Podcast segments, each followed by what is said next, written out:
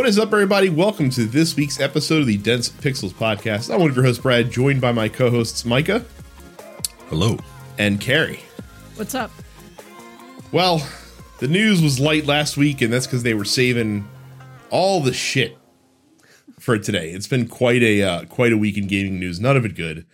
Um, the first of which is probably the least surprising story uh, that could have ever happened. Um, in a year, uh, or or really a several week period where Square is shuttering many of its uh, live service games, including the failed Babylon's Fall and Chocobo GP and Oh, right, that was a thing. yeah, and that Babylon's bravely yeah that bravely That default was a mobile game that came out, wasn't it? It was. Um, a couple days ago, uh, Crystal Dynamics gave word that Square said to them, "Avengers, disassemble," because the Avengers video game is uh, is ceasing development. Uh, and is going as many people have said uh, compared it to Anthem. I don't think that's fair. As as disappointing as the Avengers video game was, it was it was multitudes more successful than Anthem was.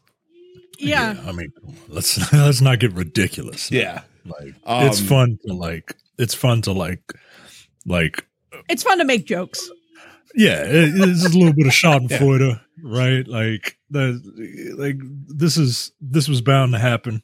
Yeah. Um this is what happens when you uh when you have your pay your your uh live service game and the first thing you you do with it after the game releases is to launch a, a character that uses a bow and arrow. Um, that should have told you right then and there that this wasn't going to last. No. So they uh they're putting out the last update for the game on March 31st. Uh, there will be no new content or additions to the game after that, and support for the game will end completely on September 30th of this year. Though they will keep the servers online, so people will still be able to play the game. Um, they are also going to be uh, turning off the cosmetics marketplace and they will convert all of the credits that people have purchased uh, with real money into in-game currency so they can still do stuff with that uh, if they please um, again none of us are surprised uh, the fact that they made this a live service game from the It never get-go should have been. Yeah. It never should have been live service. Like, I feel like, you know, developers saw the success of one game that did live service well, which was Destiny, Mhm. and go, oh, we can do that. Not realizing that Destiny feels very much like a lightning in a bottle situation. And I don't even know that like a Destiny sequel could do it the same to at the same level that, you know, Destiny 2 has been able to do.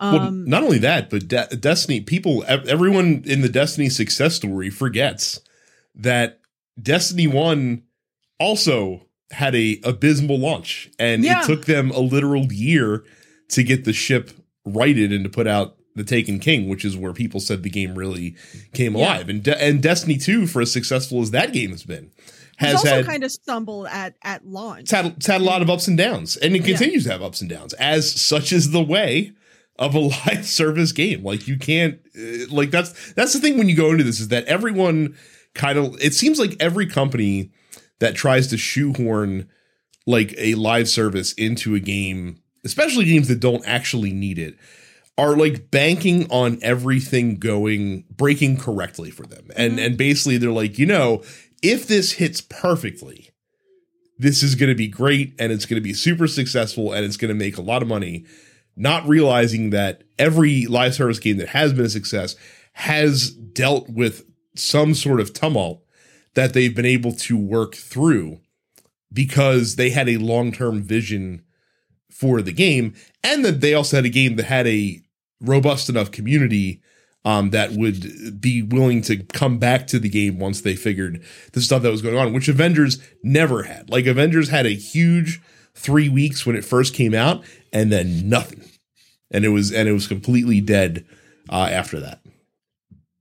Yeah. As uh, as the only person that's played this game, um, I still uh, I still am very satisfied with the actual combat, like the actual gameplay mechanics. Like Mhm. everyone feels good to play, which is surprising given that some of those characters are very different from one another.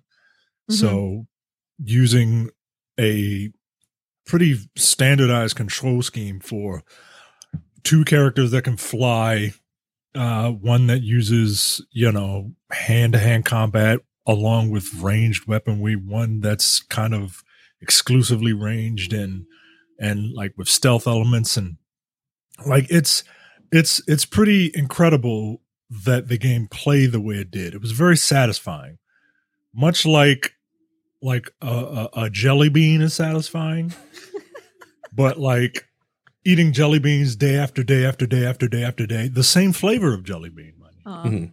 day after day after day. That's not gonna that that you get sick of it, and Yeah. you get sick of it really quick. What a waste of a hot IP. I I cannot I cannot believe that this IP of the Avengers right.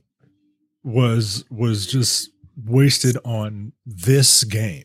It was Not only such a that- fucking whiff of a game. Like they had it. Like they had it in the palm of their hands. They had the Avengers at a time where people were basically come still sort of coming off the high of Infinity War and Endgame.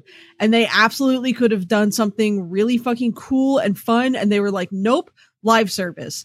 And uh people just weren't buying into it. And, you know, I I have to like I view live service looter shooters in the same way that I view MMOs. Like people generally have time for like one of those kind of Mhm. games. They're not going to play you're late- multiple. Yeah, and if you're late to the party, Too fucking bad. You like you better have something cool going on. right If for every wanna, for every one Final Fantasy 14, there are Well, I oodles and oodles you, of you also have you know. to, you know, FF14 is a great example in so much that like fucking World of Warcraft was it. Mhm. And FF14 1.0 was not a good game because the initial development team did such a piss poor job trying to like take stuff from other things in the genre and make something out of it with, you know, a similarly killer IP in the form of Final Fantasy.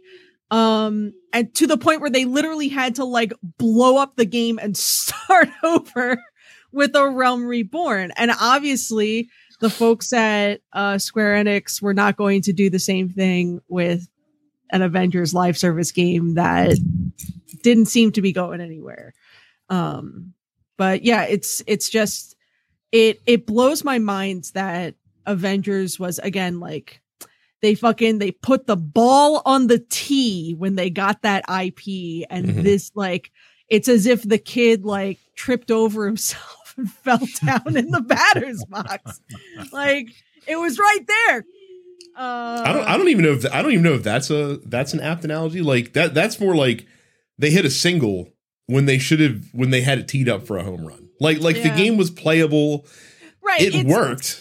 You know what I mean? It it wasn't like a fucking piss poor garbage product. It was Right. just like mediocre and tedious enough that it wasn't going to get folks to jump on board with another live service game, particularly two and a half years ago when it came out, when we were dealing with a glut of mediocre live service games. Mm-hmm. So And and Micah said, "What a waste of an IP! What a waste of a developer!" I mean, this is Crystal That too. Dynamics. Yeah. This is you know these are the folks who, you know, known for Tomb Raider and and who took the Tomb Raider franchise and resuscitated it and and made it into something that stands for my money just maybe a smidge below uh, Uncharted. Like it's got the gameplay, it just doesn't have the the you know the rest of it essentially.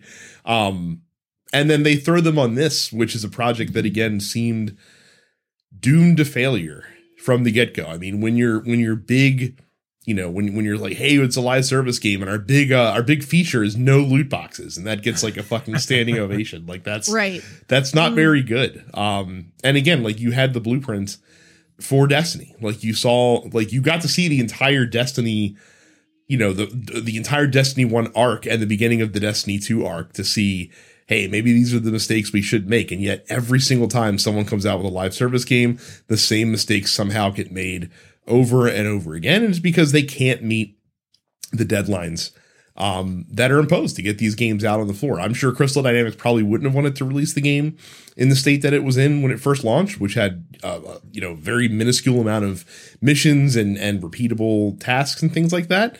Um, but again, they had to get it out sometime. The game had already been delayed uh, six months from its original release date, if you guys recall, because it was supposed Yeah. to come out that spring, and it was just kind of uh, in a, in a bad bad way from there. So just a just a dumb project all around. And again, if you're a game company and you want to and you insist on making a live service game, then you need to develop the game from the ground up with that in mind. And again, observe what has worked and what has not worked from your for, you know among your contemporaries in the industry and stop making the same fucking mistakes over and over and over again. So, Yeah. Honestly, if you've I done, if if you've done like their their marketplace was ridiculous. Mhm. Okay, um, the the marketplace at first you can only buy skins, uh, which is fine. Uh, you know, technically skins don't like impact the gameplay. Um, but their skins range from seven dollars to fifteen dollars. Fifteen dollars for a Yeah. fucking cosmetic. For a for one cosmetic skin. Shut the fuck up. No. And I mean, if you if you were to say instead of claiming that, oh well, each hero is going to come out and it's they're going to be free. How about how about you charge folks and maybe you can't because of I, I don't know why you could. well no you could because they put Spider-Man on certain co- how about you charge folks for a hero right $15 for like the Black Panther expansion mhm. it gave you new areas, a new hero, and a little bit of story. If you charge fifteen dollars for that, which feels like it's only worth ten, but if you charge fifteen dollars for that, and you charge fifteen dollars for Hawkeye, and you charge fifteen dollars for uh, Kate Bishop, and you charge fifteen dollars for Winter Soldier, and you low I'm not even saying give those cosmetics away, lower the cost of the cosmetics to five bucks. Mhm. I think this may have garnered them a little more money before it failed. It still would have failed, right? Because like the just the gameplay loop wasn't wasn't satisfying to to keep you on. But I feel like they could have like gained a little more like cash. They could have they could have fleeced you a little more before they Yeah. before they left. I I agree with your approach if the game was a free to play game, but since they made you pay full retail for a box copy of this game, sorry, the characters can be included with that. Then, like, you don't need to charge for DLC for eh, for a game that again, if you're coming out and you're saying this is live service, then I'm expecting additional content to supplement the game. That's that's kind of like the price of my investment. And then if you want to make money on me, sure you can charge me for skins. I agree. We've talked about on the show before. The price for those skins ludicrously high. You would like it. I, I don't understand why they want to charge seven to fifteen dollars, and they get the sales they get.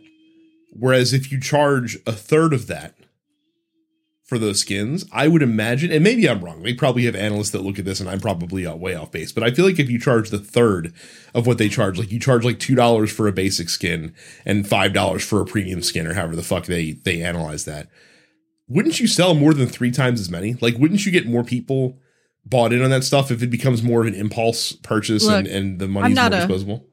I'm not a numbers guy, hmm but I feel like you're correct about that. Yeah. Yeah. man. When you go to the supermarket, the impulse buys are like candy and bubble gum, right? Mhm. It's not. It's not a fucking TV, right? Like because you're- Right. like, you're not gonna you're not gonna spend that kind of money, man. The impulse buys at the grocery store are no more than twenty dollars because I've seen I've been in Targets where they're like buy a DVD while you're just standing here. Right. No, but at the same but at the same time, you know, like yeah, I I don't know, man. I don't know. Yeah, just a just a sad state of affairs all around. I Yeah. think of how excuse me. I think of how how much like that property would have been a home run if they had taken the same approach that they took with Guardians of the Galaxy. Yep. Mm-hmm. And Oh, it was God, I mean- That was that was a fucking Guardians fun failed. game. Like Well, and Guardians didn't sell because, it, like, it wasn't marketed very well, and it No. was more. it's weird to call Guardians niche, but I feel like it's more niche than just like the Avengers, as niche as Guardians can be. Yeah, you're Um, right. But you're right. Like if you had made a Guardian style game of Avengers, because there there's a bunch of people that bought that Avengers game not realizing what they were getting into just because they Mhm. saw Avengers on the cover and they're just like, oh, it's a new superhero game. And so like those people, you know, would have been a lot more satisfied. And again, it doesn't help when the game, you know, fell off a cliff early. So Square had to do what Square always does and fucking slash the price for that first Black Friday, and it was thirty dollars. And you know, you're th- from that point on, you're fighting uphill immediately. So mismanaged from top to bottom. Um, continues to be the story of of Square Enix. Um, in this, And then they had the nerve to say years. they had the nerve they had the nerve to say that Crystal Dynamics wasn't the right fit for Avengers. Like they weren't the right fit. No, fit. you weren't. You weren't the white the right fit. Square Enix as, a, as a publisher. it's just hilarious. To me. It it al- it almost upsets me that they're going to be rolling the money uh, this June, and I'm going to be a part of it. So like like because I I feel like they don't deserve the success that they're going to get with Final Fantasy 16 with how they've been managing things uh, the past couple couple years. So Nope. But I'll be there day one. yeah, except for except for FF14, that's the that's the one lone spot, and that's because the, the publisher pretty much leaves that shit alone at this point. Like like Yoshi P turned it around, and they're just like, you know what, you're the golden goose right now. Keep the ship sa- sailing forward, and we're just gonna leave you alone. Like we're just gonna we're just gonna leave it be. So. Carrie. RPGs. you are you are back on the Persona 3 portable grind. Uh, yeah. Well, Perso- I had not played Persona 3 Portable before because I never owned a PSP, Really? and uh, I wasn't about to buy one to play this. But Um, wait, you, you played Persona 3 before though, right? I played When it on- Persona okay. 3 before because it was Okay. originally a PlayStation 2 title. So Yes. yes. I have played the shit out of Persona 3. I just did never played Portable, which is a pretty different experience so far. Um it's very much like a streamlined version of a Persona game. Uh a lot of the fat is sort of cut out because you you're not sort of basically everything outside of like the main battle areas. Um so you have your your mementos equivalent in the form of uh Tartarus Mhm. and um then there are other boss areas that pop up throughout the story and outside of those areas everything is like sort of a visual novel. Um and like i knew this going in but even still i was sort of like initially put off by it because i like the running around and talking to my friends and shit like that.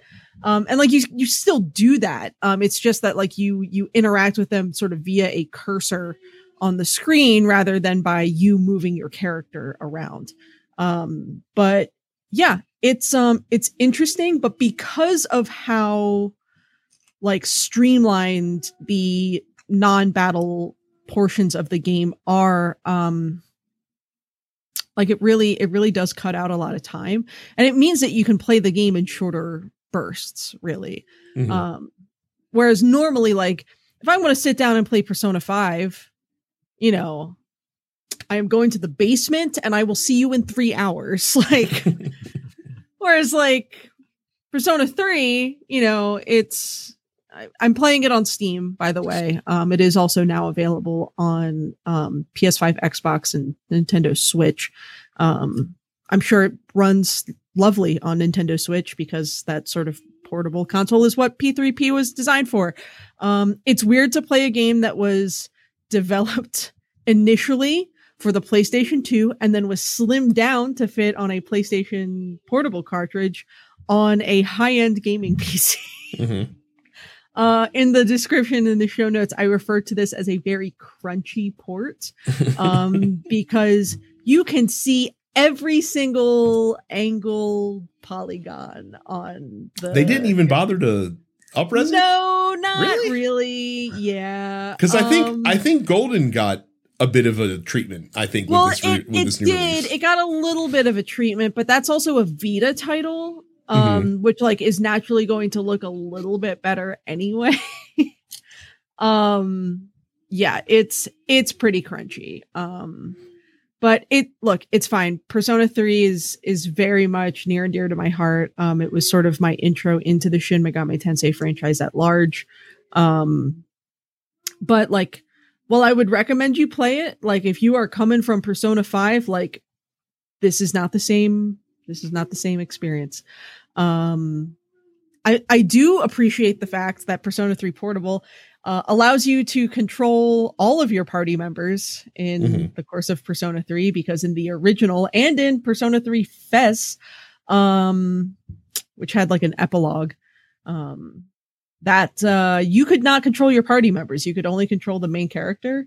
Um, everything else was up to AI, and you could sort of direct the AI. You could be like, be more offensive, you know, do more buffs and heals, that sort of thing. Um, but most of my experience playing through Persona 3 for the first time, which I guess was like 2008, so it's been a while, um, was just like begging Mitsuru to stop using Marin Karin every single turn. Like, just you can't charm the enemy. Stop fucking trying. Just like a waste of a turn every time with that character. Um, but now that you can control everyone, it's really nice. Um, yeah, I don't know. It's um it's good, but it is absolutely a PlayStation portable game.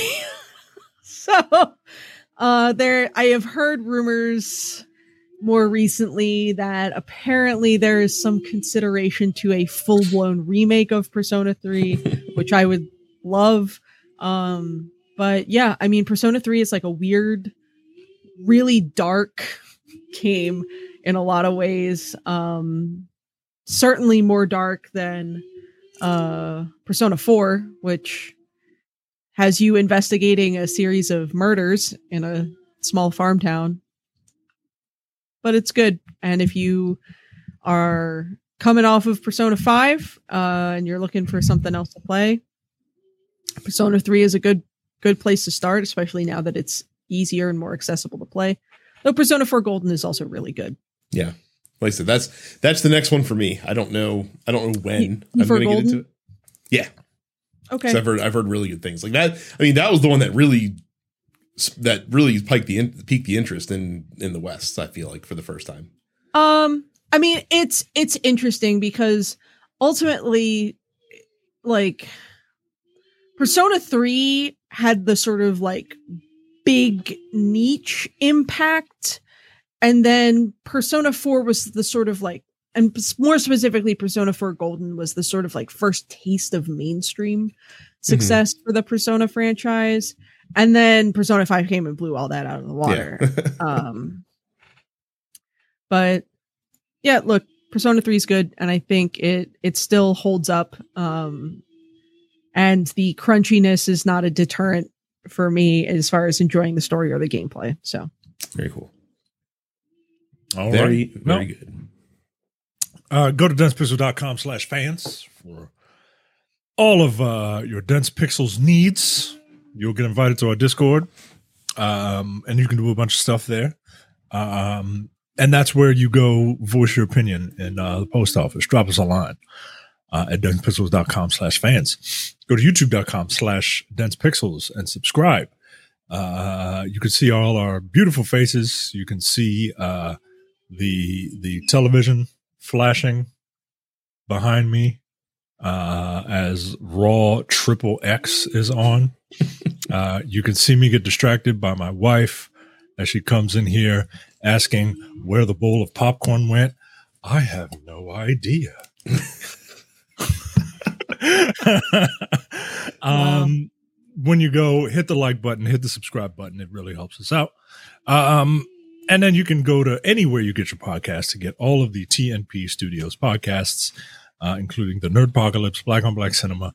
Oh my goodness gracious, guys. We're doing a movie on Black on Black Cinema. We're recording it tomorrow.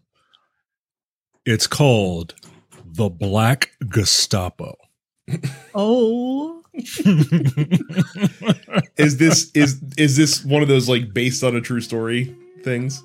I hope not. Uh, it's, a black, it's a blaxploitation movie. Um, I was about to say because why did they have to call it that though uh, uh, well, it, mm, because Uh, because well- some because somehow even back in the 70s Republicans weren't racist enough to come up with that with a term like that to denigrate black people. And yet So I feel I like if I feel like if someone said it today, then they wouldn't even have to apologize for it in conservative media. I I I'm excited to watch it. I haven't watched it, but uh, I saw the trailer. The trailer was wild, and um, we picked it because you know there are certain black uh, musical artists out there that uh, for some reason have no problem admitting to the world that they like Nazis, uh, which is a problem. Um, Nazis are bad. Don't like them. Uh, punch them. Um, It feels it feels very strange that we have to qualify this. Claire, Claire, I mean, clarify I- our stance on Nazis. Right. Not good. I know. In- Shocking. yeah, bad. Yeah. I think I can s- safely speak for all of us here at the Dense Pixels podcast when we say we are anti-Nazi. Um, uh, other shows you can uh, subscribe to are Coming Distractions and the weekly preview episode of the Look Forward Political Podcast. Go to densepixels.com slash premium for $5 a month or $50 for the year. You get access to the premium slate of podcasts, including all of the back episodes of Airing of Grievances, No Time to Bleed, Men with the Golden Tongues, uh, Upstage Conversation, and the full, uh, fresh, weekly, uh, extended episode of the Look Forward Political Podcast, uh, where our two uh, secular friends, the thugs of news, go on and uh, repeatedly uh, take glee in in in disparaging my religion. But that's fine. To be fair, Uh, I I'm not- I took I took it I took aim at evangelical Christians specifically last week, and all I did was say they might be stupid. Look, But uh, I look, had real I had very good context to You did, you did, and quite frankly, I'm I'm I'm one foot in, one foot out anyway, so I am not offended at all. That's it. You are you are not an evangelical Christian, therefore I meant you no offense. So, but yes. Um, like we said, it was a pretty shit week in the games industry uh last week, and it's it's kind of been shitty in tech generally. Um, for the past couple weeks, as as companies are getting their Q4 earnings and looking at their yearly earnings, uh, there's a lot of cuts because there's a lot of people that made a shitload of money uh, during the peak of the pandemic, and now that the pandemic has become something that's kind of part of our everyday lives, and people are going out and not staying in as much, tech companies are really feeling the crunch uh, big time and not able to keep up uh, with their earnings projections uh, that were made based off of numbers uh, that are quite frankly unsustainable. That's not just the tech problem; that's a problem in industries across the world. Um, but specifically in the gaming industry, uh, we saw a lot of layoffs. Um, most notably uh, at Microsoft. Microsoft cut ten thousand jobs uh, last week. Many of them in the gaming sector, um, and many of those uh, were at 343 Industries, uh, the makers of Halo, and Bethesda Game Studios, uh, who are working on a number of projects at any given time. Uh, Riot Games also did dozens of layoffs uh, for probably many people to say it's first time that they can recall. Um, so they, they were just uh, kind of cleaning up positions that Riot said, quote, no longer makes sense for us. Um, Unity let go of 284 folks as well. Um, there's an Israeli company called Playtika. Uh, they laid off 600 employees, uh, and round and round we go. Pretty big fucking bummer. Um, we're probably not through the end of it. Uh, wouldn't be surprised to see this happen at places like Ubisoft. Um, wouldn't be surprised to see this at some other uh, big publishers who are typically uh, laying off folks. And we'll get into 343 in a second. Um, a lot of people saying that this might have happened because of, uh, you know, poor reception for Halo Infinite and the fact that the game has been uh, mired in a bit of a bit of a standstill since the game released in terms of putting out new content. Um, but I hate this shit. And I hate this shit specifically because the people whose fault it actually is are never held to account. Like like, the people the people that are getting uh, laid off are people who are the grunts. Like they're the ones doing the the day to day. They're the ones that are making you know the paltry salaries compared to the executives and the upper management who are responsible for setting the course uh, for the for the plan of action for these companies. Uh, and and they're not the ones taking the fall. And not only that, um, we saw in the game industry, but also the games media industry was also hit with massive layoffs.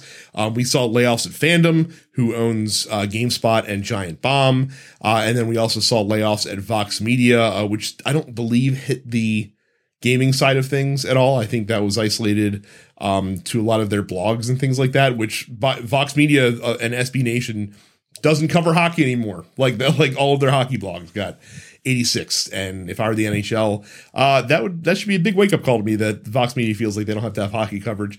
But I digress. Um, but yeah, like I said, the, the people that are actually making the decisions. Uh, we talked last week about um, Mo put out a internal email to Ubisoft employees um, talking about the company's struggles in Q4, and he ended it with saying, you know, something like the ball's in your court now to make these great games. And then they had an all hands meeting last week. And one of the people sent a question to him and said, Hey, you said in this email that the ball's in our court now, and it's time for us to run with it. Well, the ball's been in your court for all these years, and you put us in this situation. Why aren't you being held to account? Like, like why is it on us to fix your mistakes right. and to fix your? And, and he had court. to kind of bet. It's your court, dummy. Right. you right. built the fucking court. Like, yeah. So yeah, I'm just I, I hate this um because the people like I said the people who are leaving aren't leaving and and by the way, it people aren't leaving because these companies aren't profitable. That's not what's happening. It's because they're not meeting the earnings and they're not meeting the profits that they said they were going to. So it's not that they're not profitable. It's that they're not profitable enough so that they're, the shareholders they're not meeting these exceedingly high expectations that the C level executives all told their shareholders they were going to be able to meet, despite mm-hmm. the fact that the level of growth that this industry has, in, you know, seen within the last few years, driven by the conditions caused by the pandemic, was obviously going to be in no way sustainable. But instead of realizing that ahead of time, they were like, nah, keep going yeah. keep going. We got to keep, we got to keep hiring, you know. And so they hired a ton of people and oh, wowie, now you're not making nearly as much money as you said you were going to make because everyone went back to the office, like me, fucking hate it. Um, and uh, it's just, it's, it's wild to me that, that, I mean, I am unsurprised by this turn of events. This is, you know, I, I would consider this somewhat expected. Mm-hmm. Um, but uh, it's just the the way that some of these companies are handling this sort of shit over the last week, basically as the Q4 reports start rolling out. It's um it's kind of gross, but that's capitalism for you, baby. And mm-hmm. uh welcome to hell. So yeah, I you know, one of the things I'm not I'm not a business person, um, but I do know that like I have to deal with a little bit of finance in my job, mm-hmm. and it's like if we don't, you know, if you don't spend enough money, you won't get that much allocated next fiscal year. It's kind of the same, only if you don't make enough money with these corporations, mm-hmm. like they they throw a hissy fit, like they don't like that, like like, but it comes to a point where it's like, yo, there's not enough money. there's not yeah. enough money going around. You can't have like our next next quarter. I want I want infinity money, and it's just like, wait, what? Like, I don't know, man. And look, I don't know what the solution is, right? Like, do you socialism? So, yeah, yeah, because like something something's got to give, right? Like you can't, you the, can't. Yes, the the the abolishment of the free market that is that is ultimately the solution to this specific problem. Because as long as there's shareholders and as long as there's outside interests and money being yes. poured into these companies, what we need to do is we need to yeah. start hunting billionaires for sport. I, I mean, promise I this will solve a, a lot of problems. like I wish there was a I wish there was just a cap on how much a person could make. That's it. Just a cap on how much a person can make. What's If wild could is that like they have that in sports leagues and Right. Like, Like- only only for the players though, Carrie. The owner, No, of the owners course, of don't course, have of to, course. aren't subjected Of to course. oh god. only only only for the people who who are the means of production and not the Yeah. uh Mhm. like if you can make a if you can make a billion dollars, a billion dollars. If you if you individual have a company that you can make a billion dollars, right? Mhm. That should be it. Yeah. That's it. The rest goes you to you your employees. You don't need more than that. I promise you, you don't need any more than that. like I can't imagine having a billion dollars. And look, take- I'm all for I'll I'm all for people. I'll take I'll take ten percent of that, and I will fuck off into the woods. I'll take And you'll I'll take never- I'll, I'll take a hundredth of a percent of that. Are you Right, right, right, right. Like, I'll take one percent Yeah. of that, and I will walk into the woods, and you will never see me again. I will no longer be a menace to society. Because let's be real, I am right now. like I'm all for people making as much money as you can, right? Uh, 'cause I, I'm a firm believer if you are good at something uh, and people want it, like charge them for it. But like, the, you gotta hit even like there's there's got to be a cap. Mhm. And then if you own a corporation, especially if you own a corporation, if you own a corporation, like you funnel that money back down, and that's how you get people to want to work for you. That's Yeah. how you get people like like people think that like old people think that young people are lazy. No, yo, they're not lazy. They're just not. th- There's no incentive for them to work hard. Mhm. Uh, you know, uh, gone are the days of of working hard for like a hill of beans or whatever. You know what I mean? Like, nah, man. Uh, and um, I don't know. It's just it's just weird. It's just weird. Well, Also, and- get and- your politics out of my goddamn video games. Well, and, and again, that's that's the thing is that all these record profits, where do they go? Like you know, like like you guys said, like it would be smart to be invested back into the company, and some some of them do that. I mean, you know, Mhm. a lot of the small, the, a lot of the big games pay for a lot of the small games of some of these publishers and stuff like that. But for the most part, they go to shareholders. Like like when companies are doing really well, what do they do?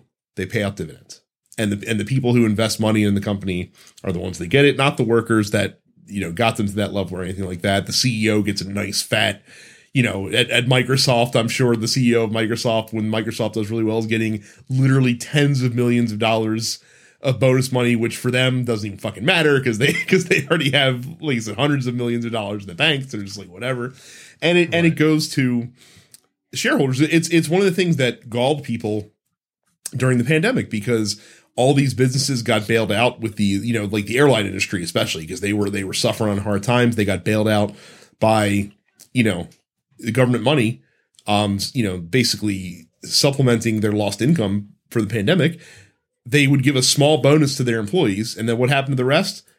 Buy back stocks. Like that's that's that's literally what happened is they is they would buy back stocks that they could then sell later on when once profits were higher and they could you know make some money off of that as well. It's it's fucking gross. Um and again i understand also that like these like we're gonna shift the focus to microsoft specifically here. It's kind of funny and i understand that these two these two sources of income come from two very different buckets and it's not like a money in money out situation. Like the reason that microsoft is buying activision is because debt is cheap right now. Um, and so that's why they're trying to to buy that and it's not a one-to-one ratio. But if you're someone who did get laid off at 343 or bethesda it must be really galling to see the the process continue uh, the 69 you know billion dollar process continue uh, to get Activision and Blizzard into the Microsoft fold as you're you know getting a severance package and, and hitting the street because you guys didn't make enough money for us this year. We need and we need to cut costs. So that's from out of that.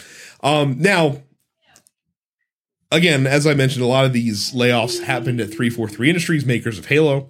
Uh, halo infinite has been uh, tough sledding since its release as far as getting new content out there. And so the uh, the rumors and speculation abound in the industry that with all these cuts, surely this must mean that Microsoft is considering pulling its flagship franchise away from 343. Uh, a company that in the decade that it's been there, I would, you know, I think it's fair to say it struggled to really meet the same highs that it hit uh, when Bungie was running the show. Uh, but according to 343 Studios, that is not the case. Uh, studio head Pierre Hintze said that Halo and Master Chief were, quote, here to stay, and that the 343 team would continue to develop Halo now and in the future. Um, this was a very brief statement. Uh, Pierre Hintze, apparently a fan of brevity, um, that he put out on Twitter to talk about this. Uh, my question to you, and this is probably most towards Micah, do you think that 343, after three Halo games, uh, should get another bite at the apple with Halo? No, it, you know, Bungie really, but Bungie is a really, really hard act to follow, um, because they they not only like got gameplay down, Mm-hmm. but they got story down. Like they made you care about a faceless avatar. And um 343 just there's no I don't feel the love. Like it just feels like it feels like they're pumping out a game. They're working really hard on it, right? Like I'm not accusing them of pumping out schlock, but um no, I think it's time for something new. I, I think it's time for something new. I think I think that's how you keep franchises alive. Quite frankly, um, it, it, and that's in any art form. One person doing the same thing over and over again is how you got season eight of Game of Thrones. you know what I mean? Like, like they wanted to be done with it, and then they were just like, all right, all right, all right, Fuck whatever. it, just She ship it, crazy. whatever. I think I, well, I, I think part of that is also the fact that they had a lot more free reign over the story. Like they didn't have a guide map to follow as strictly. and and and tur- turns out George, George George R. R. Martin uh, can't finish a book in a prompt manner, but he can spin a yarn. Turn it, it, as it happens. But no, man, look, uh, it, it's very sweet that you named your company after uh, 343 Guilty Spark. But I mean, you, you can change your company's name.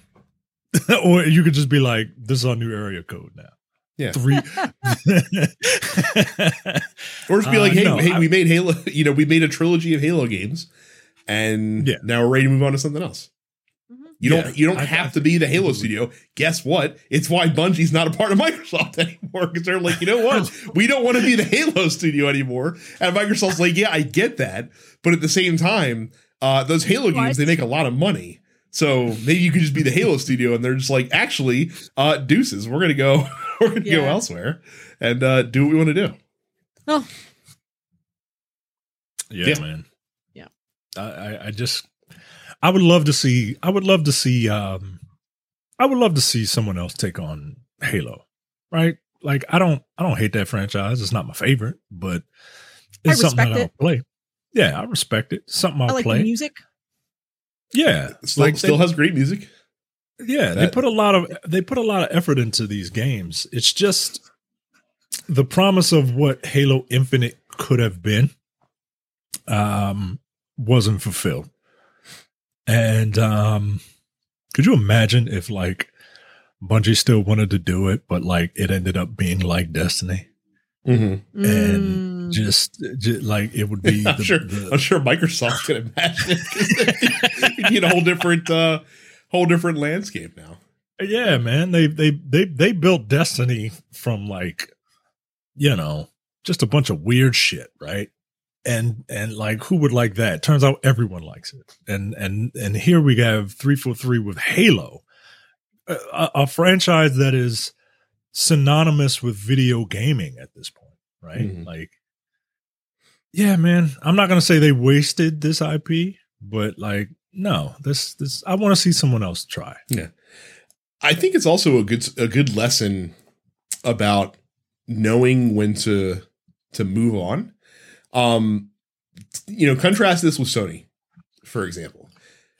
Could they milk the shit out of the Uncharted franchise? Absolutely. Are they going to do that now? No, because they realized that they told a lot of really good stories and that the you know the cow only has so much milk in it before you know the shit gets sour, and then and they moved on before it got stale. Um, we're with Microsoft, we see it twice. With we we've seen it with Halo, and we've seen it with Gears of War. Like Gears of War is a far cry from where Gears of War was at its at its zenith. Um, the, the these last two games that have come out have not hit the same highs. Uh, I'm so, I, I I can't tell you how sad I am. Yeah, the state of where Gears of War is. Like Gears of War, the the first few games, the first two were great. The third one was still pretty good.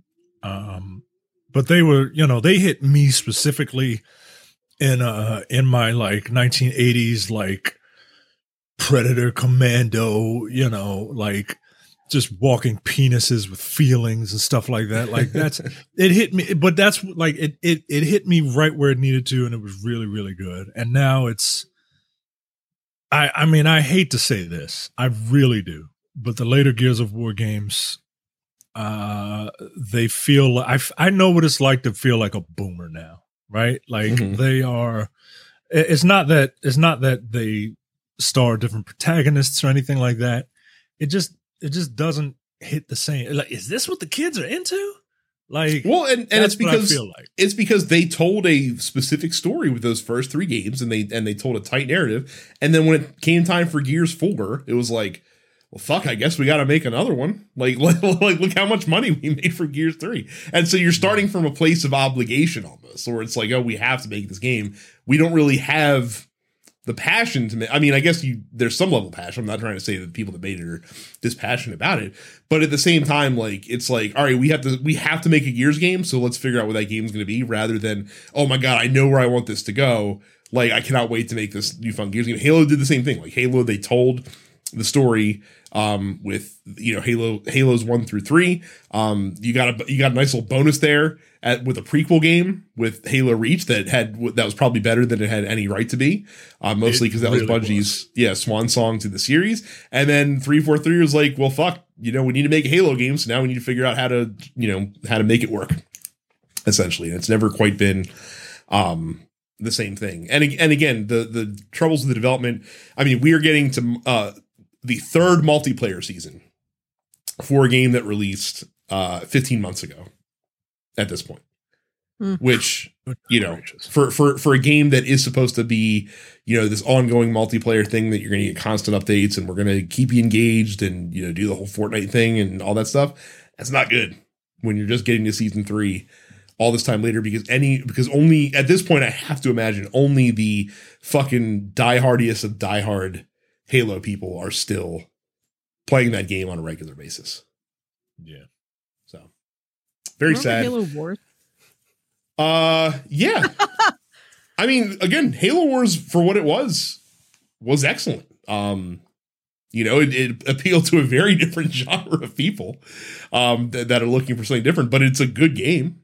I sure. just remember when like Halo Wars and Halo Wars 2 came out, literally having to explain to people mm. who are coming and be like, oh, new Halo game. And I'm having to be like, wait, wait. This is a real time strategy game. This is not a first person shooter. Do you understand what you're buying? Yeah, I'm getting the new Halo. All right, well, have fun. Like, see, see you, see you in three days. Yep.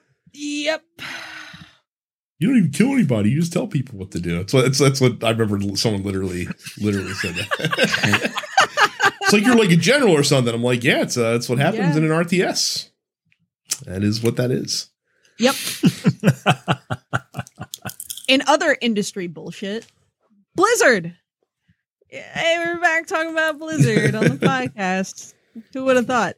Uh, in a story filed by uh, Mr. Jason Schreier for Bloomberg, earlier this evening. Um, Brian Birmingham, who was the co-lead developer on World of Warcraft Classic, uh, Biggity bounced out of there and said in an email to his staff that he was fed up with the system that Blizzard implemented in 2021, which is a process called stack ranking in which employees are ranked by their managers on a bell curve and managers must give low ratings to a certain percentage of their staff. They were expected to give a poor status referred to as developing uh, to roughly 5% of the employees on their teams, which would lower those employees' profit sharing bonus money and could prevent them from receiving raises or promotions in the near future. Um, Birmingham said in his email um, when team leads asked why we had to do this, WoW directors explained that while they did not agree, the reasons given by executive leadership were that it was important to squeeze the bottommost performers as a way to make sure everybody continues to grow. This sort of policy encourages competition between employees, sabotage of one another's work, a desire for people to find low performing teams that they can be the best performing worker on, and ultimately erodes trust and destroys creativity. Uh, if this policy cannot be reversed, then the Blizzard Entertainment I want to work for doesn't exist anymore, and I'll have to find somewhere else to work. Yeah, this policy sucks. And if I worked for a company that did it, I would quit. If um, and and so I'm I'm saying this as someone with almost 15, no more than that. Fuck, God, I'm old. Oh God, 18, almost 18 years of Ooh. management experience. Uh huh. uh, in my career. If you can't find a way to develop someone, um, and uh, ba- ba- without assigning like negative grades to them, and and finding reasons to do it, um, then you're not a very good manager because anyone can be continued to develop and challenged and have goals set for them, um, without necessarily holding, you know, a sword over their heads um, while doing it. And I'm not saying that this guy was a bad manager. Obviously, he's not. He left. He's like, yeah, this is fucked up, and and this Yeah. isn't right. But the upper managers on the team who didn't push back against corporate were like, hey, this is stupid. We're not doing this. Um, those are the people who are a little bit cowardice in in this in this specific example. Um, because it doesn't make any sense. Like if if someone truly was ranked that low, or they're not hitting you know metrics that they need to or anything like that then they probably don't need to work for you or this, they might not be in the right in the right position Well, or you didn't not- do a good enough job even- developing them in the first place It's not even just that. It's the fact that there is a quota that has to be met for filing a certain amount of employees into the developing, like the low ranking, regardless of sort of how well they're actually doing. well it's, it's Um, like i told you before said we that- got on the recording they're like they're like the cops. Like you know how like like you know at the end of the month like you got to watch out around you know speed traps because the cops have to meet their ticket quota at Right. the end of the month they're going to get you for some bullshit that they wouldn't care about you know Yeah, earlier on. Uh, apparently said uh, Birmingham said he was forced to lower an employee from the average successful rating to developing in order to meet his quota. Um, so stack ranking um, apparently first gained popularity uh, in the 80s, uh, used at several tech companies, including Amazon.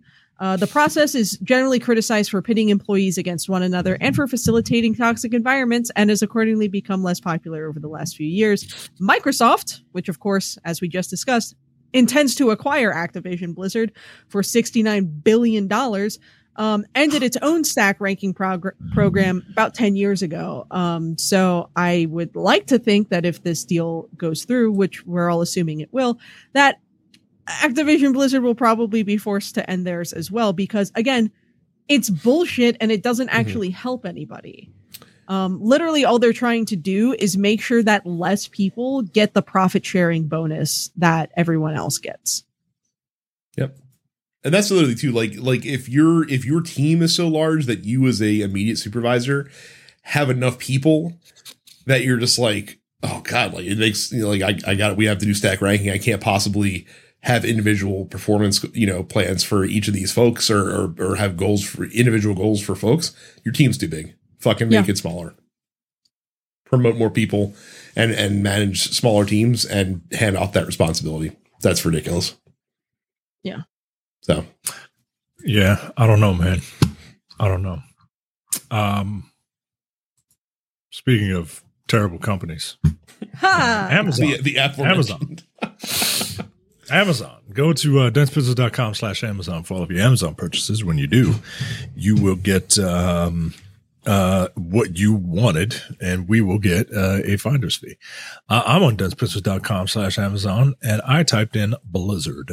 Um, and the first result is a movie, a 2003 movie called Blizzard, starring Brenda Ble- Blethyn, Brittany Bristow, Whoopi Goldberg, directed by LeVar Burton. What? Okay, hold on, guys. How is, Hold on. how is Whoopi Goldberg getting third billing with that uh with that cast? It's my question. It is an enchanting tale of Katie and her magical friendship with Blizzard, one of Santa's newest reindeer. Blizzard uses uses her special powers to help Katie realize her own inner strength and potential. By doing so, Blizzard risks being banished from Santa's village. Only the most powerful gift of all can save them. Yo, so so Blizzard the reindeer is going to be banished from Santa's village for helping a person? What kind of fucking bullshit is this, Santa? Plus, isn't supposed to be Blitzen, not Blizzard? Ah, this is a new one. This, Oh. this is a new one. Um, yeah, this is this is this is whack. Go get yourself a Blizzard, a book called Blizzard by John Rocco. It's nine forty nine on sale right now at densepixels.com slash Amazon.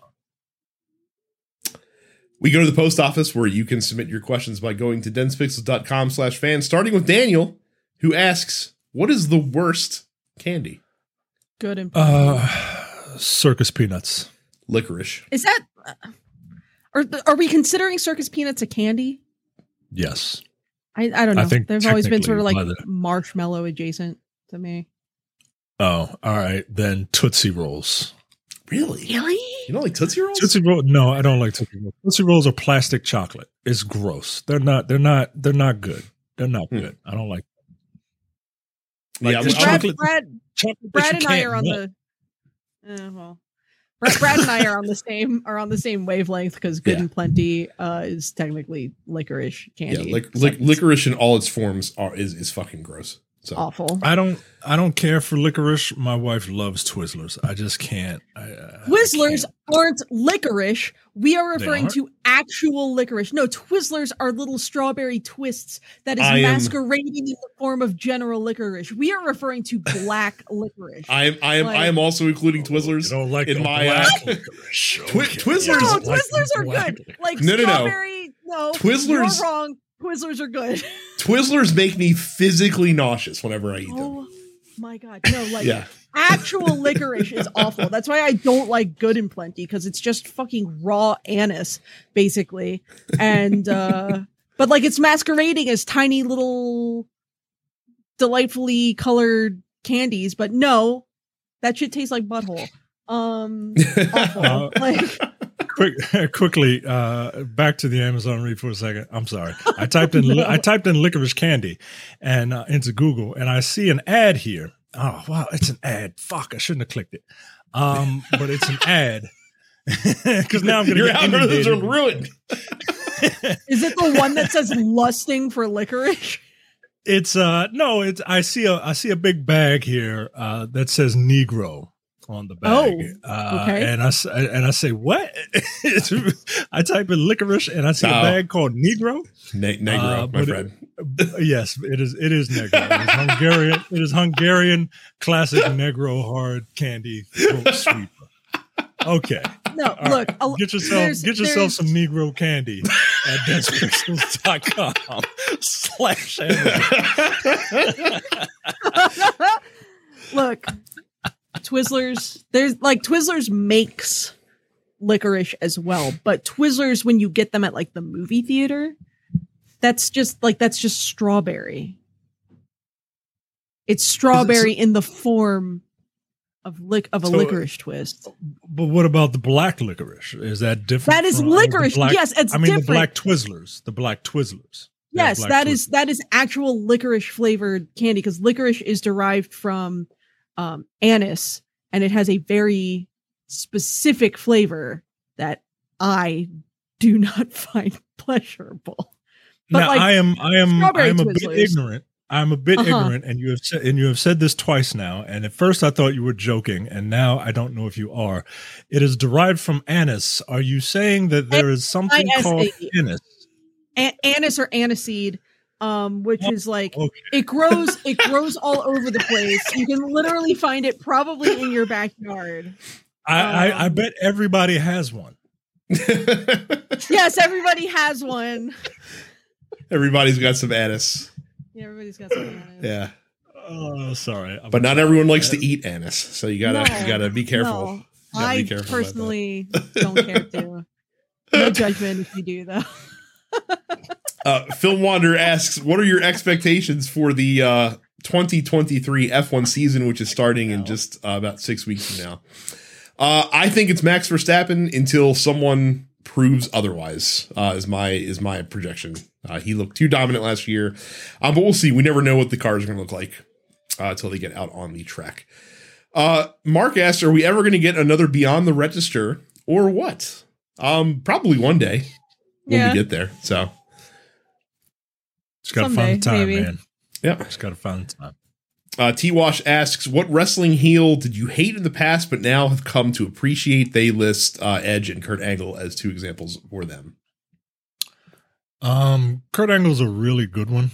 Kurt Angle is secretly probably one of the best professional wrestlers ever. Uh, because it takes more than just like mat skills. Uh, wrestling, half of wrestling is character work. And Kurt Angle could pull off character work while he was in WWE. I didn't really follow him when he was outside of WWE. I, I everything I saw of him, he wasn't like fun, but he could be serious. He he comes to play. Um, he could be goofy. Like he's not like you can't have any shame. You can't have any shame.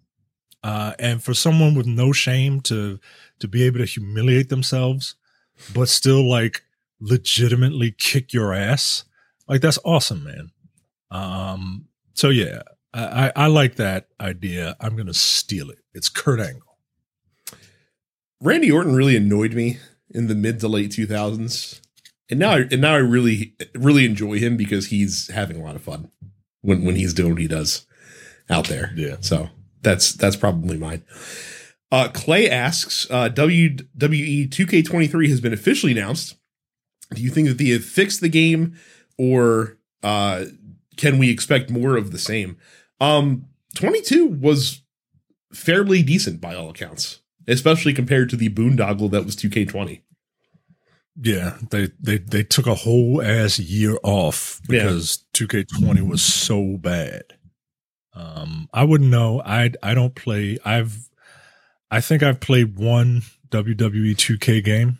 Can't remember what it is. Mhm. Didn't care for it. I I don't like the. uh I don't like this weird simulation like you know fighting game style wrestling as much as like I don't really care about that AEW game. I do want to play it just for the Mhm. nostalgia hit, but like I don't want to buy it. You know what I mean? like, was this going to be like seventy dollars? I'm like, nah, yo, I don't, I don't want that. Yeah. I just want to play it. I'm sure it'll be on sale fast enough.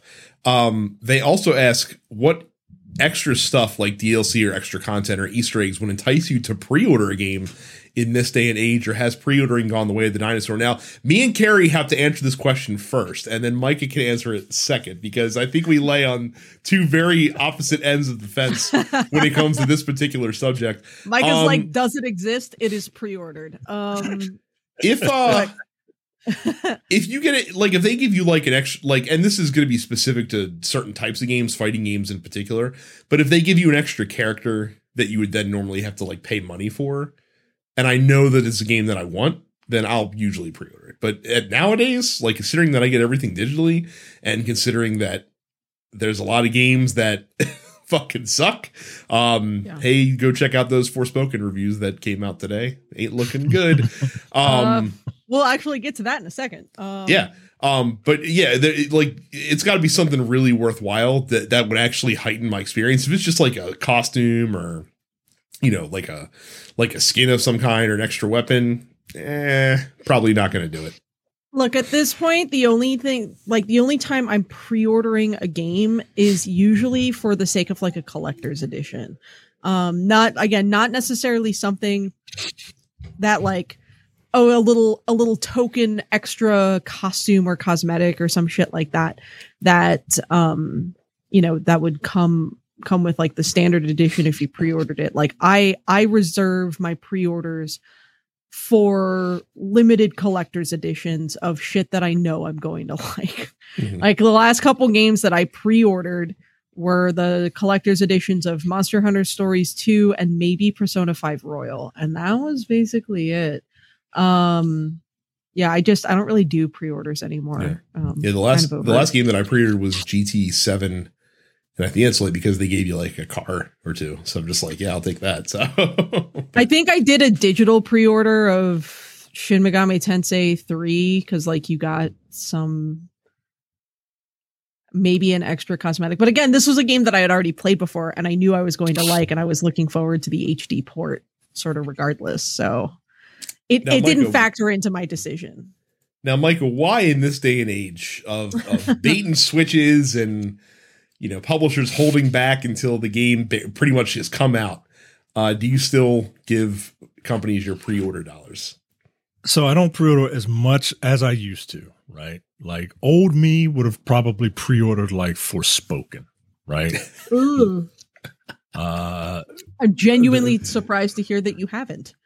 No, I have not. And support thank- support Okay. well I was, I was all, all of a sudden mike like um, you know i listen to i listen to black on black cinema and i always think that cr is giving you a hard time but I, I i see now that she seeks the truth micah going out of his way to not support black women go off king like i get oh, uh no. look I- I will look. I've got. I've, I I pre-order home runs. I pre-order games that I know are going to blow me away. I have five games pre-ordered right now. Look, ooh, I wonder if I can name them. Hang on. Like, all right, let, let's let's play this game. Can I name Micah's pre-orders? All right, Street Fighter Six. mm-hmm. Yes, Okay. Um, Spider-Man 2. Yep. not available yet. Oh, not available yet. Okay. Uh, Starfield. No, I got game. Oh, you've Game yeah, Pass. I You was, have Game I, Pass. I What- was what- not. I was ridiculous. not. I was not going to guess. ridiculous. That that doesn't count. Um, fuck. Now I'm already running out of games. Uh, Zelda. Nope. Really? Okay. I, I for some reason I didn't get into Breath of the Wild. Oh, what fucking uh is the the new Yakuza uh like like the Haitian, the Haitian that's the game? one. I, that, that's the one I thought you weren't going to get. Uh, Star Wars Jedi Survivor. Yep, that's it. okay. Yeah, yeah, yeah. Fuck What's two that? more. Remake. Oh, uh RE4 is not available for pre-order yet, is it? It is. RE4 I'm going to remake? hold It off. comes out in I'm, March, I'm gonna. right?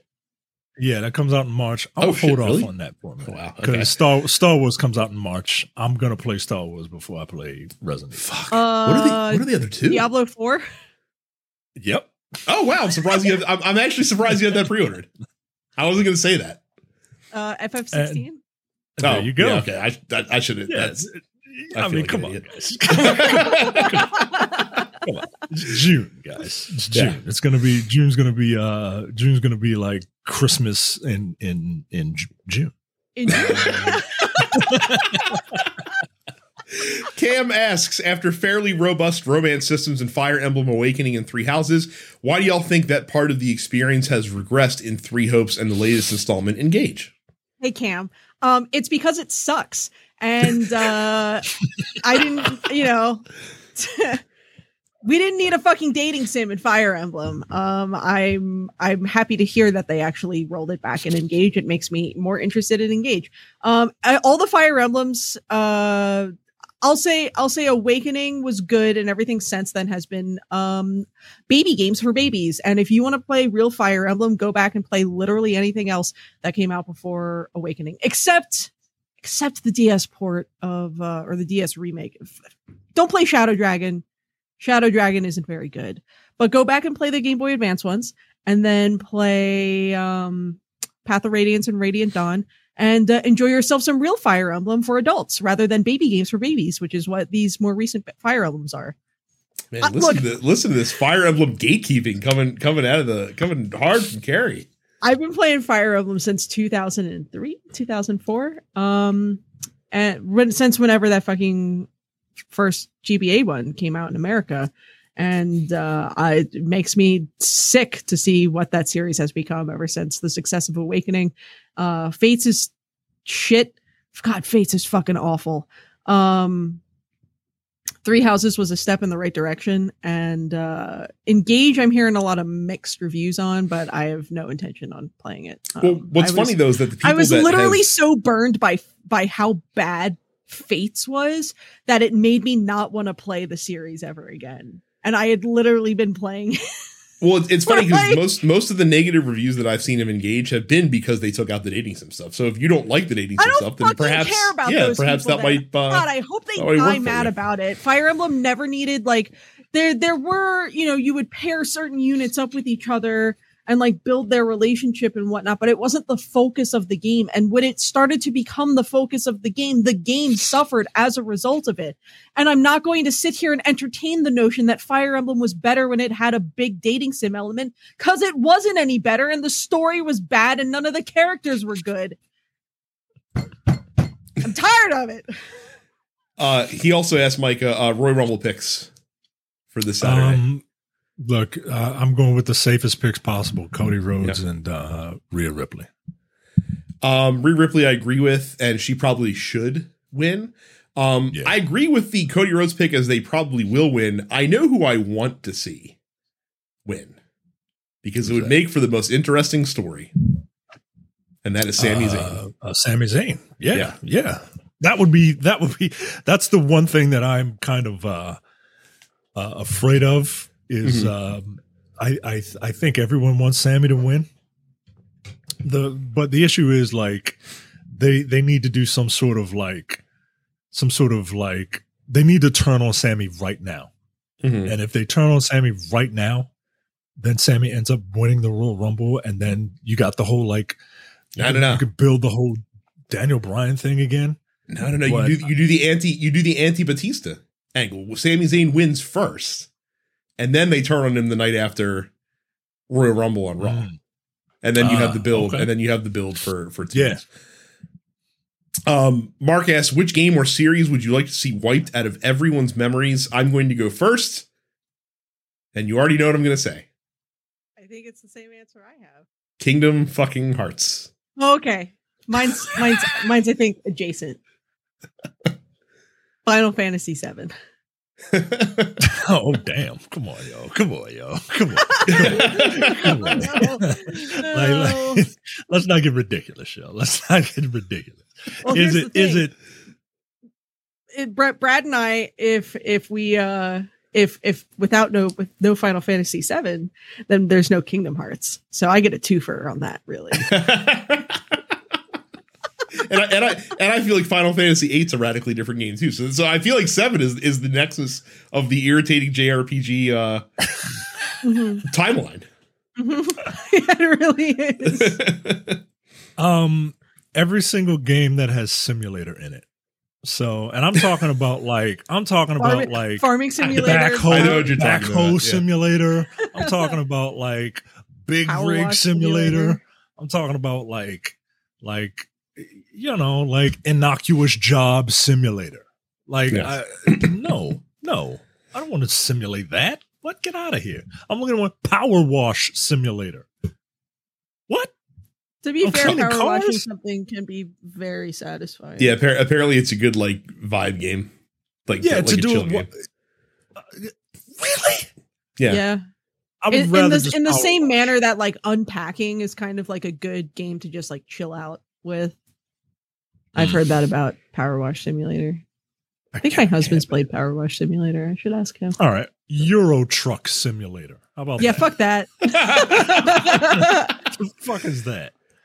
Get out of here. Uh, Gerard asks, uh, "How hype are you guys for PvP in Marvel Snap? I don't know many folks who played this personally, but I'm having a blast right now. Currently at 1650, and started to experiment with different deck configurations to change up my experience. Mike, I don't know about you. I haven't played Marvel Snap in probably about two to three weeks, give or take. Um, I I have all the cards that I wanted. Um, and at this point, like, what's like, I, I I'm I'm I'm loading up now to see where I am, but I haven't played in a while. Like I usually, I usually log on once just to see what you know. I have I have nineteen hundred seventy gold Mhm. So I want to see what kind of skins I, they have. But I'm at 1557.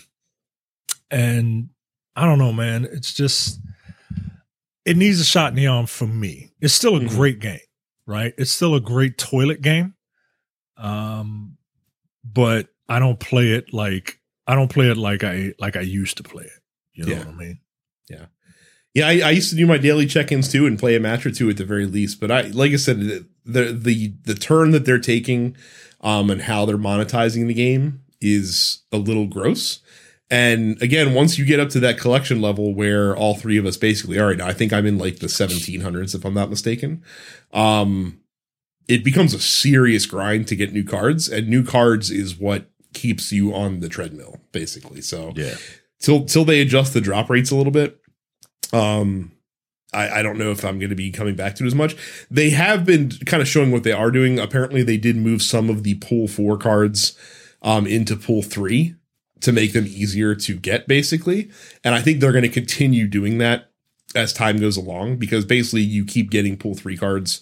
Um, like you always get a new pool three card until you've collected all of them essentially. Um, and then you'll start to see four or fives go up. So, um, I guess that's a smart way to do. But yeah, I haven't really been playing that much lately. Um, Leonardo asks, "What's up?" Not much. Not much, man. Chilling. It's Monday.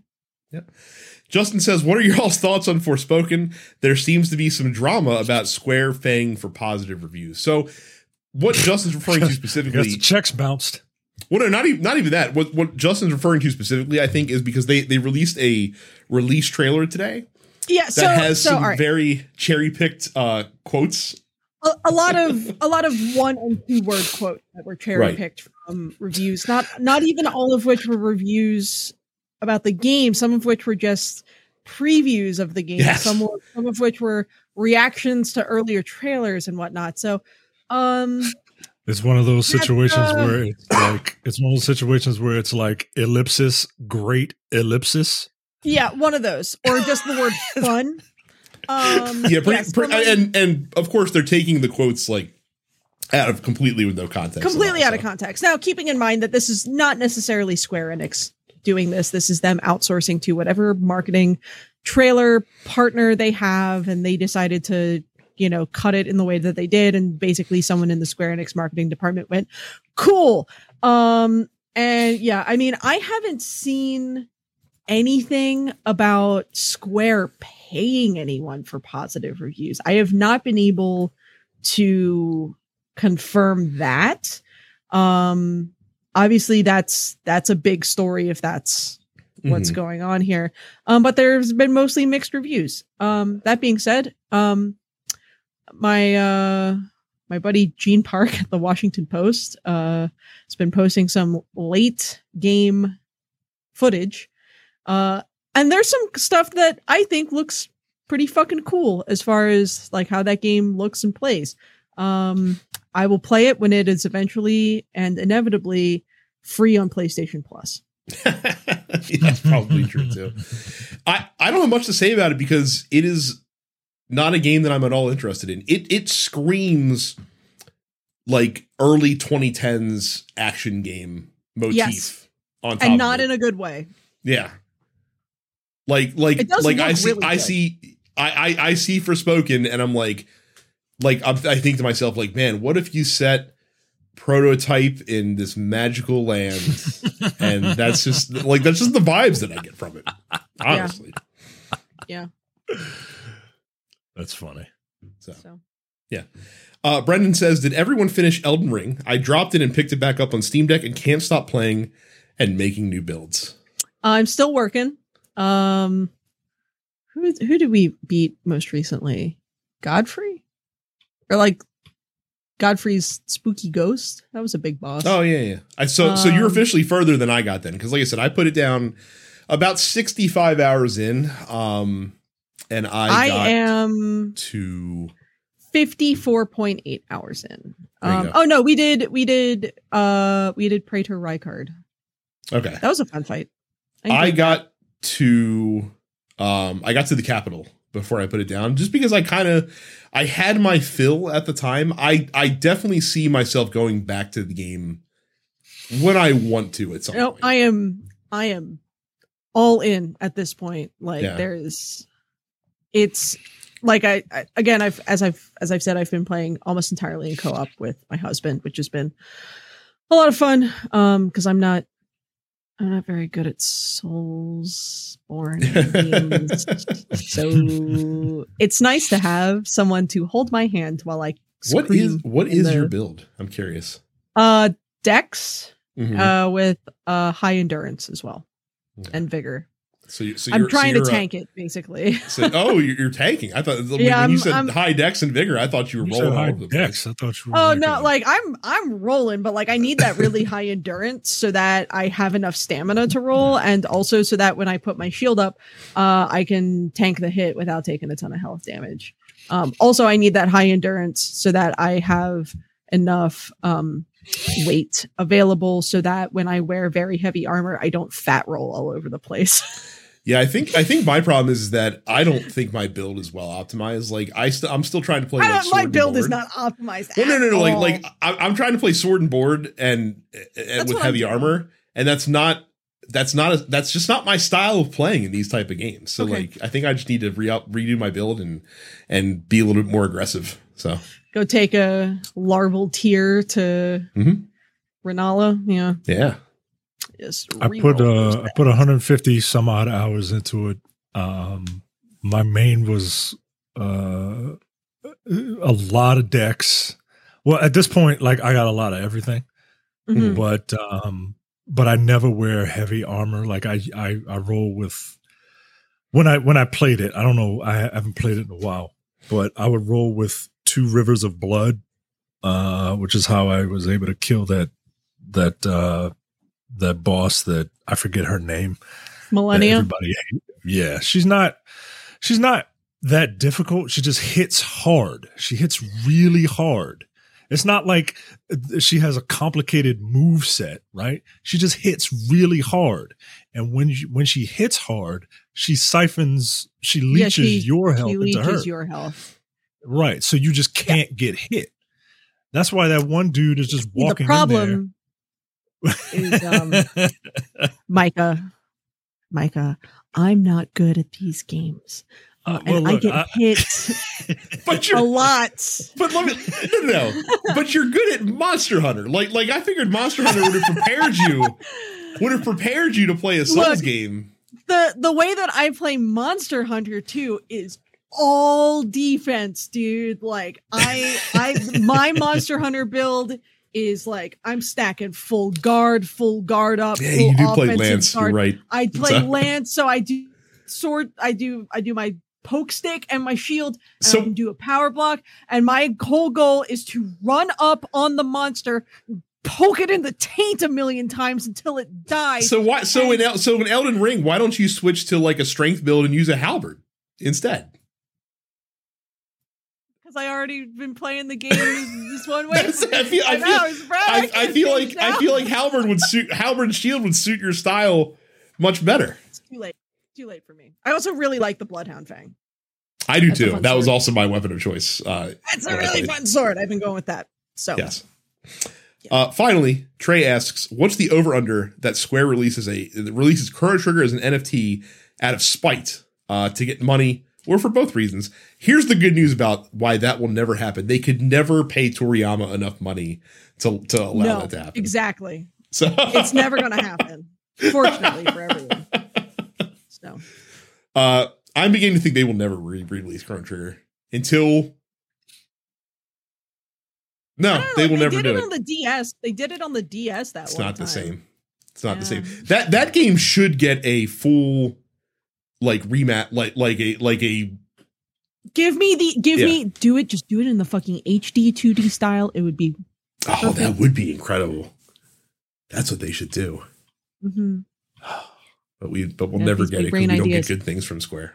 So Square Enix, pay me one million dollars and I will give you all of my good ideas and leave the planet. really, really all Carrie would do is like they they'd be like, We're thinking about doing this, and you'd be like, No. Yeah, And then and they'd be like, Well, give us another suggestion, and you'd be like, anything else. Yeah. literally anything else. it's like back and then back to the drawing board. Then they come to you, "Well, or what about this idea? No. No. oh my god. I mean, that's well, half of what a consultant does any goddamn way.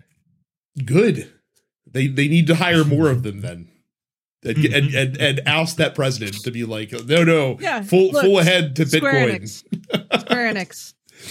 Flat fee, one million dollars. I will be a on-hand consultant for let's say six months.